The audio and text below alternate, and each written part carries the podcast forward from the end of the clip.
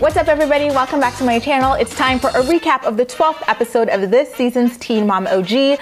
We start off with it being Ryan's wedding and the very sober groom and his teeny bopper wife cannot start drinking too soon. Mackenzie mentions to her friends that she looks forward to hearing Ryan's vows before we switch over to him telling his groom's party that he doesn't care too much about his vows and that he'll wing it while at the altar. How romantic. We quickly move over to the wonderful world of Farrah where her mom Deborah and her Valley Girl accent call her fiance Dr. David to show off a sign that counts down the amount of days until their wedding. Actually, Dr. David called Deborah to wish her a happy birthday and she brings up the sign. And as soon as she brings it up, he like hangs up on her like almost immediately. He's like, all right, that's great, gotta go. A doctor's coming to talk to me. And I felt like that was awfully convenient considering way earlier in the season, she had mentioned counting down the days until their wedding. And he literally said that he didn't really care too much to do that himself. So it seemed to me more like he's kind of irritated with her being a groupie over this whole wedding thing. And I shouldn't even say groupie. A bride has the right to be excited in counting down to her wedding. He's just a bit of an asshole. After that, um, Deborah talks to a producer about how Farrah's negativity and her decision to work in um, the sex industry has negatively impacted the entire family, you know, including herself and um, Farrah's daughter, Sophia, as well. And then she starts crying and saying that her love for Farrah is unconditional. It's ultrasound time down in Indiana as Amber gets one done and finds out that she is having a boy. I wonder, as I was looking at that ghastly, ghastly, ghastly baby Leah tattoo on the left side of her stomach, whether or not she was going to dedicate the right side to this baby boy that's about to be, you know, here like absolutely atrocious. Andrew cried with happy tears at the at the news. He mentioned that he thought he was going to be having a girl because his family is full of girls. And Amber mentions that she's excited to break this news during Leah's birthday party, which I felt like was an extremely bad taste considering the fact that she doesn't even really hang out with Leah too much. And this is Leah's big day with her friends and her family. And so Amber shouldn't be trying to upstage her own daughter with like news of another child. It's kind of like, all right, Auntie Amber, you don't even raise me. So what do I care about this new child that you're going to be having? It's really rude, but Classic Amber. Kate looked absolutely exhausted driving Nova to preschool while Tyler saw Butch off to rehab and Tyler reveals that um, Butch actually managed to get in for free and that he gets to stay for six months. Remember 90 days was almost $50,000 so it is incredible that the facility will let them in for free because you know it's great publicity the whole MTV thing. But it's also sad for other people who wouldn't have been able to afford it. Because remember Kate and Ty were going to pay for this for Butch anyway because they have that kind of money. And it's just you know the rich getting richer again in these sorts of cases though I do understand it from a marketing perspective. Back in Deborah's world she asked Sophia uh, whether or not she wants to attend her wedding again. And Sophia suddenly says yes and says that she already told her yes before before, which I was kind of like, where did this come from? How come there was no context provided or anything like that? I really do wonder what changed, um, you know, between Farrah and Deborah.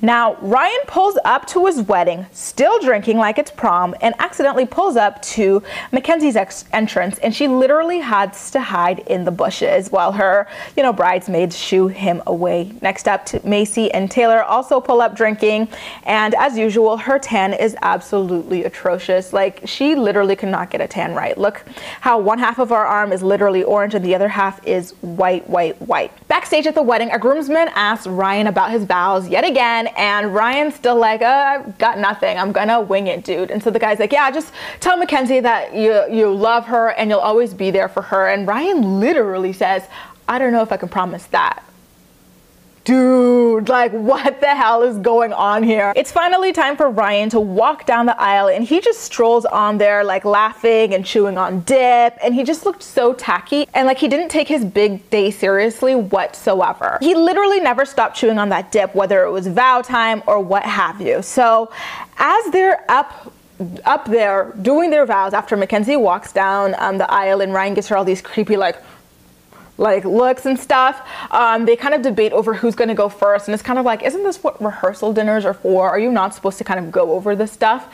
And so Ryan's like, who goes first? I go first. I don't care. I'll go first. And so he goes first, and he literally says like the lamest shit ever. He's like, oh, uh, Mackenzie, I love you. I promise to always love you, be your best friend, and faithful, and always there for you. That's literally all he said, and it was absolutely embarrassing. I don't like Mackenzie whatsoever, but I felt bad for her in that um, moment because it is just so embarrassing for all of your friends and family to witness how little your, you know, husband seems to care about you. Mackenzie says her vows next, and her vows to Ryan say something like, I'm always falling for you harder and harder every day. I promise to take things every day, minute, hour, second, millisecond, nanosecond. Classic Mackenzie. I wonder if she was throwing shade at um, everyone for remember the last reunion when she did the nanosecond thing to Maci.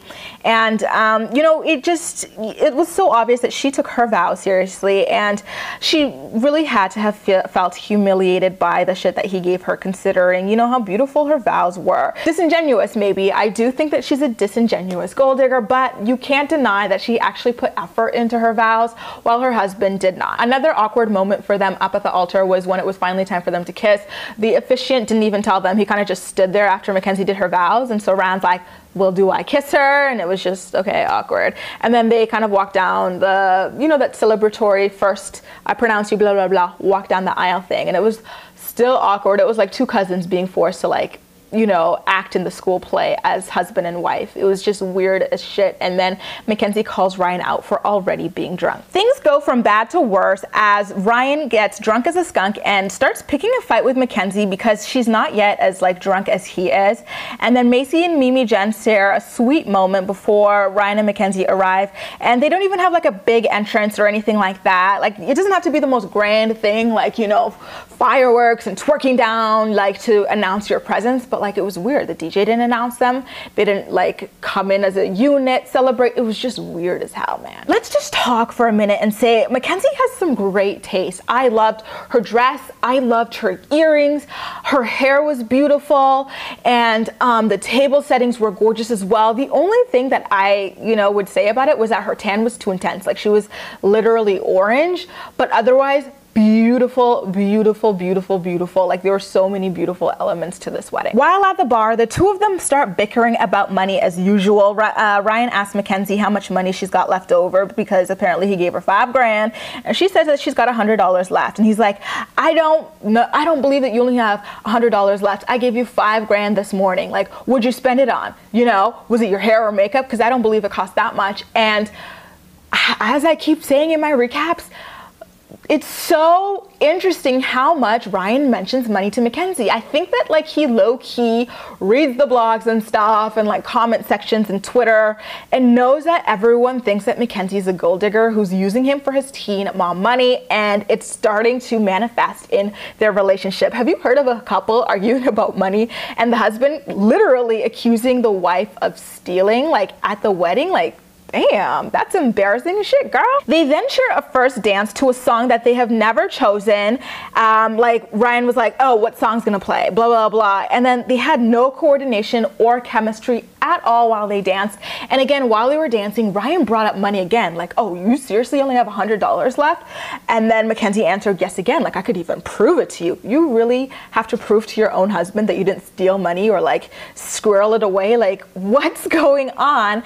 And then Uh, after this conversation, the song is still going on, and Ryan's like, can we stop now? And man. I like no words for how cringe-tastic this wedding was. When Ryan is finally put out of his misery via the DJ, Mackenzie and her friends laugh about like how lackluster his vows were, and her friend even says, "Dude, that first dance was awkward. Like you guys just didn't seem to have any like thing going on between you there. It was just awkward." And her dad like even seems to be unimpressed by everything as well. Next up, it is our sweet little Leah's birthday, and Amber starts talking about how big her belly has gotten before the shady ass producers cut on over to Gary eating pizza, and I could have sworn they zoomed in on his belly. Now, she then announces the gender of her baby to a severely underwhelmed crowd. I also have to note, y'all, Amber seems so uninvolved with Leah's birthday party. Like, you don't have to be together with the uh, father of your child to put on a united front for this birthday. And you can just tell this piece of shit didn't even offer to pay for anything for this birthday either. I can almost guarantee you that much. Because listen, Gary is the one who brought in all the pizzas, probably paid for them all himself. He's the one who brought out the cake himself. Kristina couldn't be there because her daughter can't film and she had her daughter at that time. And um, Gary brought out the cake himself as well. And Amber kind of just sat there like another guest. Like, what the heck was there? I would be embarrassed if I were her and literally contributed nothing but like a gift or two to my own daughter's, you know, my only child's birthday. That is absolute BS. And I have to say, I am way more involved than she is when it comes to my own nephew's birthday. Like, I'm touching that cake. I am ordering in some food for my little king. Like, what is going on with this girl? Like, she acts like Leah is a distant ass cousin. And it's sad that she thought that her trifling ass should, you know, go over there and announce the gender of her child at the birthday party for a child that she literally pays no attention to. And hey, Amber, are you even caught up on child support yet? Back at rehab, a counselor asks Butch if he's done various drugs, and he admits to having done crack, cocaine, injecting, and doing crack uh, cocaine even just three or four days ago. And then he starts crying about feeling overwhelmed by everything. Then we cut on over to Farrah, who's been MIA this episode actually. She's leaving for a studio to film an MTV special with her mother, Deborah. And so Deborah goes and waits in the car as Farrah gets her contacts put in, and then her producer Kristen reveals that Farrah is 30 minutes late, so they're running behind schedule. Farrah finally comes down, and when she opens the door to the car and discovers that her mother, Deborah, had been waiting there all that time, she calls for her producer Kristen and starts off by saying, Kristen, first of all, you know I don't like you, but um, you need to get along with people and stop causing drama and problems in my life. And if you're not going to do that, then you need to just stop working with me and stay out of my way. It is so crazy to me that there are people who have been raised to believe that it's okay to talk down to other people and to just treat them like shit. Like, it is absolutely insane what this reality TV camera has done to this girl. I mean, she was already trash from jump, but like, it has really, really emphasized who she is at the core of her being, and it's pathetic. So she then rolls up her window as Kristen responds and uh, drives away, and Kristen and the other producer then just kind of laugh at how psychotic Farrah is. I'm pretty sure that's all you can do sometimes when it comes to her. It's now time to cut the cake at Ryan's wedding, and it turns out that Ryan was not involved in that either. Surprise, surprise. He literally stands there and asks Mackenzie what flavor the cake was and how much it cost. Like, this wedding has to be like top 10 most pathetic things I've ever seen, like in my life. Not even just in Teen Mom, but in my life. This is so embarrassing, Mackenzie. Like, you driving your strung out, high ass husband passed out behind the wheel, like from the passenger side to your first wedding was embarrassing enough, but this just like escalates that. Like I really didn't think it could get worse, and yet here we are. As this was going on, a drunken um, Ryan's mom, Jen and Maci, have this really sweet conversation about how, you know, they want everything to be good between them. Maci's like, you know, you're still my mom. And it was so sweet. But oh my God, Mackenzie's dad in the background just wouldn't shut the hell up as the two of them were talking. Like he was just there in the background, like, uh, bleh, bleh, bleh, like, dude, shut up. These two people are in a deep conversation. And like, it's obvious that uh, Mimi Jen wishes that it was Maci who was the bride here because she paid your ass dust. Things actually take a turn for the better when Ryan's dad, uh, Larry, takes the microphone and thanks everyone for coming over to the wedding. And um, Ryan continues to drink his face off as Larry starts crying before announcing the importance of friendship and saying that Mackenzie is and telling Ryan that Mackenzie's going to be his best friend who spends his money and kicks his butt when he needs it and is always going to be there for him when he needs it as well, before acknowledging that he married his own best friend in Jen, who was crying. They're so cute sometimes. Guys, how funny is it that the only time that Ryan took his wedding seriously and even showed a hint of emotion, like he literally cried, was when his dad gave a speech. It just goes to show how much Ryan loves his dad and tolerates his wife. It was absolutely crazy because from then on, it seemed that uh, Ryan kind of sobered up. Not literally like I'm no longer drunk, but like, you know, in the sense of coming to and understanding the gravity of, you know, the commitment you just made in front of your friends and family. And um, it was a sweet moment between everybody. Now, back at the Spite Farm, the enforcer, Gary, and his wife, Kristina, recap Leah's birthday and reveal that Leah doesn't have as much to say about Amber being pregnant with a brother, despite the fact that Leah always wanted a baby brother and that it was on her Christmas wish list as well. They say that Leah only wanted a brother from them because they're her family and she hardly sees Amber. Um, remember, Amber went from only seeing Leah once throughout the entire summer to trying to see her more often to put on a front for Andrew that she was a good mother when he started visiting her in Indiana.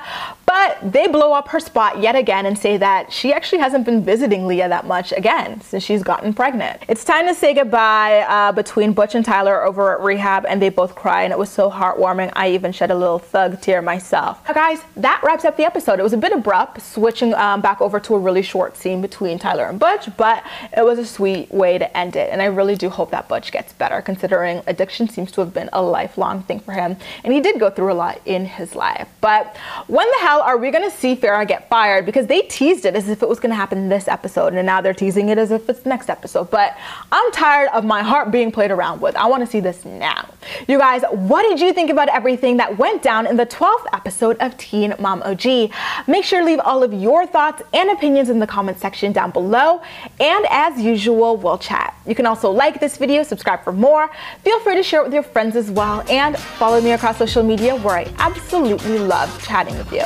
That's all for now. Thank you so much for watching, and I'll see you next time.